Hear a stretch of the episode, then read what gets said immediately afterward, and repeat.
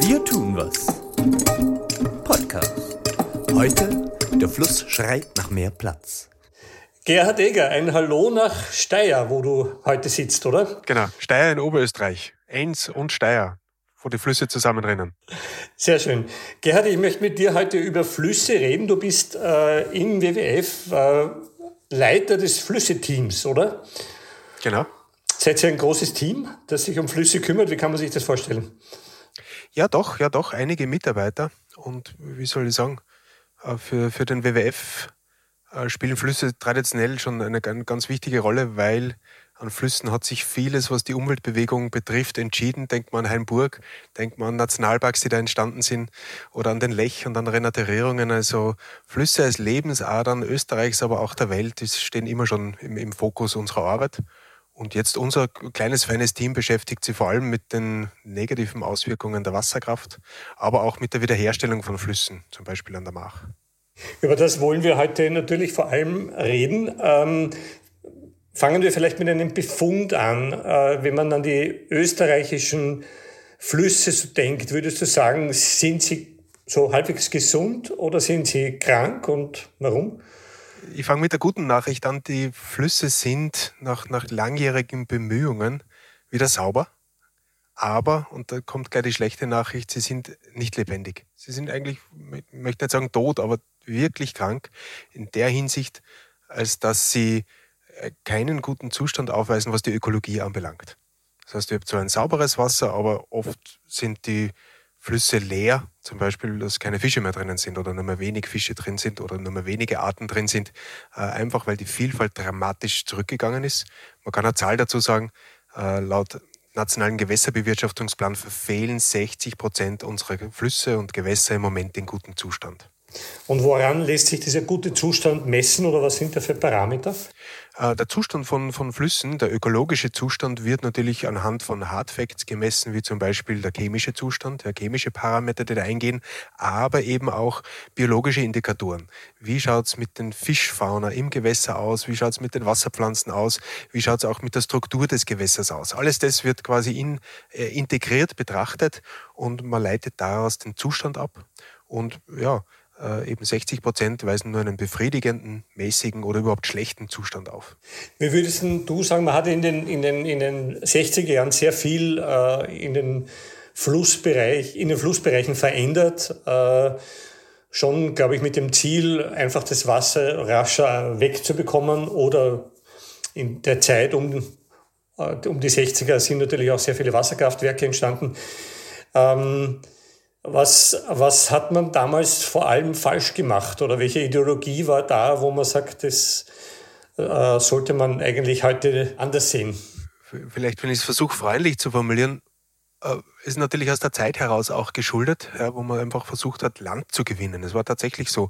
Es hat sich auch noch in Sprichwörtern oder in, in, in sprichwörtlichen Aussagen niedergeschlagen, nicht die sauren Wiesen trockenlegen. Das war wirklich ein Mantra, das sich, glaube ich, durchgezogen hat, wo man gesagt hat, okay, man will möglichst viel an, an Produktionsfläche schaffen. Oder das zehnte, sagen, das zehnte Bundesland das, schaffen war ja damals auch. Das zehnte Bundesland ja. schaffen. Heute wird man sagen, okay, ja, das war durchaus erfolgreich. Es war eigentlich zu erfolgreich, ja, äh, weil man das Ziel bei weitem, man hat es überzogen. Ja, man hat den Bogen einfach überspannt und ich glaube, aus heutiger Sicht würde man sagen, es wäre schlau gewesen, den Flüssen ausreichend Mindestplatz zu gewähren. Ja? Äh, es wäre schlau gewesen, auch dieses Mantra von des Wassers so rasch wie möglich aus der Landschaft zu schaffen. Heute würden wir uns freuen, äh, wenn der Wasserrückhalt eigentlich wieder besser gegeben wäre, wenn man sich zum Beispiel die Dürrephasen jetzt äh, in fast schon jeden zweiten Sommer anschaut. Mhm. Die, die Rumänen und die Bulgaren haben ja noch solche Flüsse. Was sagst du einem Bürgermeister, der klagt darüber, dass wir in Europa, in Westeuropa eigentlich alles fertig gemacht haben und jetzt dürfen sie nicht mehr? Ähm, ja, sie sollen denselben Fehler nicht, nicht, nicht machen, auch in anderen Regionen, ja, zumal es ja oft auch dieselben Investoren sind. Na, das ist schon äh, unglaublich wichtig, dass man jetzt auf die Regionen Acht geben, wo es eben noch intakte Flüsse gibt, wie zum Beispiel am Balkan, äh, dass man die Fehler dort nicht äh, auch nochmal macht. Ja? Äh, weil die Schattenseiten sind natürlich gravierend. Ich meine, wir haben Flüsse, wo vielleicht 5, 10 Prozent der ursprünglichen Fischmenge drin sind. Wir haben Flüsse, die einfach in den Keller gerasselt sind, in dem Sinne, dass die Sohle einfach sich erodiert. Wir haben große Probleme mit den Grundwasserständen allerorts. Das heißt, wir, wir, wir zahlen ja auch die Rechnung dafür, für dieses überzogene Verbauung. Äh, und das, was eigentlich auch augenscheinlich in, in, in vielen Nachrichten uns jedes Jahr eigentlich wieder äh, begegnet, sind eigentlich die Hochwässer. Ja. Letztlich auch eine Folge dessen, dass man die Flüsse so weit eingeengt hat, dass sie keinen Platz mehr haben, äh, wo Wasser gefahrlos letztlich gespeichert werden kann.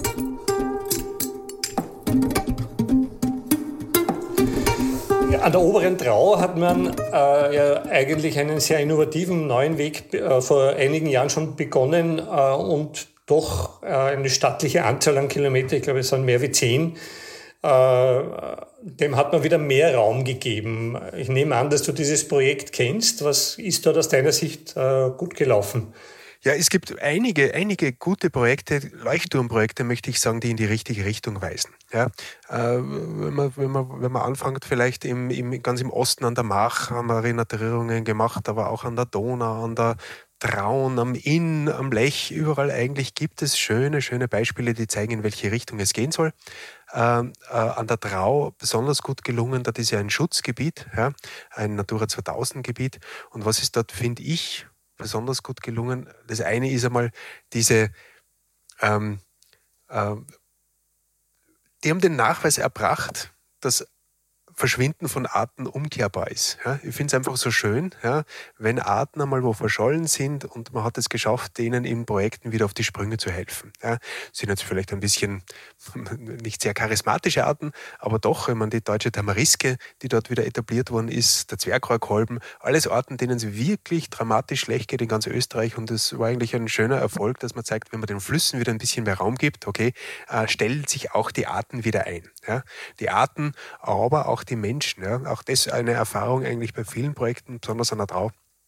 Wenn ein Ufer wieder attraktiv ist im Sinne von, okay, ich habe einen schönen äh, Baumbewuchs, ich habe Schotterbänke und das ist wieder attraktiv, äh, die Leute folgen. Die finden das und sind oft äh, fast ein, ein, ein, Wettstreit, stellen sich zuerst die Arten wieder ein oder die Besucher, die wirklich auch äh, diese, diese Landschaften wieder genießen als, als Naherholungsräume. Das, was noch spannend ist an der Trau, ist, ist die äh, Synergie eigentlich zwischen, ich habe wasserbauliche Erfordernisse und ich habe ökologische Erfordernisse. Äh, worauf will ich hinaus? Äh, Flüsse erfüllen ja ganz, ganz wichtige Funktionen für uns, eben zum Beispiel als Wasserrückhalteraum und, und, und. Und da ist es gelungen, äh, dass man durch Renaturierungen Probleme wie zum Beispiel der Eintiefung der Trau oder auch Hochwasserprobleme ja, dadurch entschärfen hat können oder einen Beitrag hat leisten können, indem man dem Fluss wieder mehr Platz bietet. Also im Prinzip ein Erfolgsmodell. Und wenn man vielleicht jetzt auch noch auf die ganz enge Naturschutzperspektive achtet, ist es natürlich schön, äh, wenn Schutzgebiete auch so erfolgreich gemanagt werden, wenn dort wirklich Schutz äh, auf der Fläche auch wieder ankommt, Renaturierungen gesetzt werden und damit auch die Akzeptanz eigentlich für, für Naturschutz gehoben wird. Also ein, ein, ein glaube ich, ein Projekt, wo man, wo, man, wo man viel lernen kann. Wenn ich vielleicht noch eine kritische Stimme dazu sagen kann, wenn man sich denkt, Österreichs Gewässer haben 100.000 Kilometer, ja, ist das Adernetz Österreichs groß. Wenn man mal nur die größeren nimmt, dann sind es 30.000. Wenn wir ein Drittel haben wir durch Regulierungen kaputt gemacht. Ja, dann sind wir bei 10.000 Kilometern an Flüssen, die jetzt eigentlich sanierungsbedürftig sind und die jetzt eigentlich dringend danach rufen, dass sie wieder mehr Platz bekommen. Da sind natürlich auch 10 Kilometer ein Tropfen auf den heißen Stein. Also das ist die Leuchtturmprojekte, so schön sie sind. Äh, wir müssen lernen, dass man das auch wirklich in die laufende Praxis eigentlich, wie man mit unseren Flüssen umgehen, wieder Einzug hält. Wenn jetzt ein Bürgermeister oder eine Gemeinde oder äh, ein, ein Verein sagt, ja, wir sehen das schon auch als großes Problem bei uns und wir wollen einfach aktiv werden. Ähm, welche drei Botschaften würdest du solchen Menschen für die Gemeinderatssitzung oder für die Vereinssitzung denn mitgeben?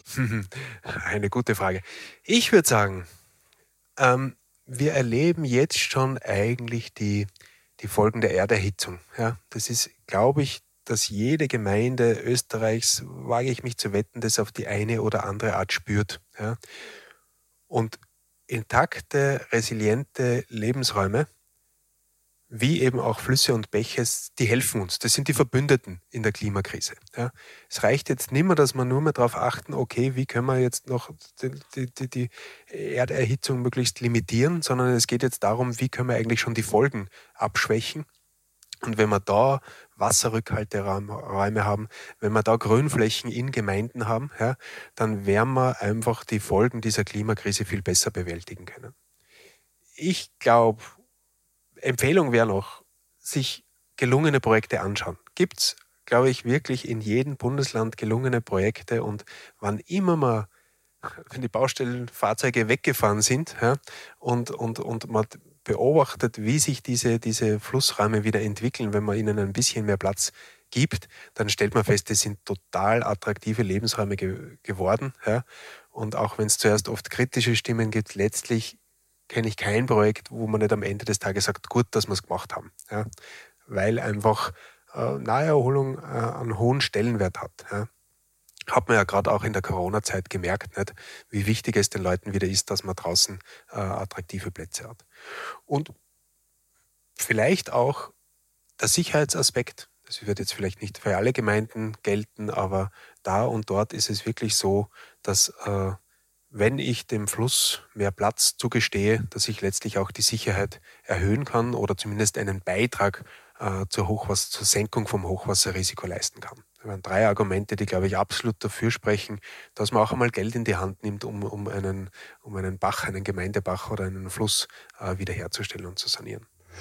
Ja, sehr schön. Ähm, Gerhard, danke. Wir werden das zum Anlass nehmen, ähm, dass wir uns auf unserer Webseite die besten Flussprojekte präsentieren, dass wenn die Leute wohin gehen wollen und sich was anschauen, dass sie auch Kontaktdaten haben.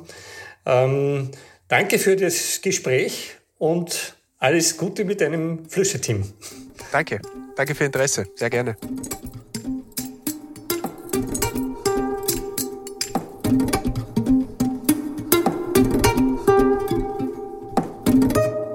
Dieses Projekt wird durch den Biodiversitätsfonds des Bundesministeriums für Klimaschutz, Umwelt, Energie, Mobilität, Innovation und Technologie gefördert.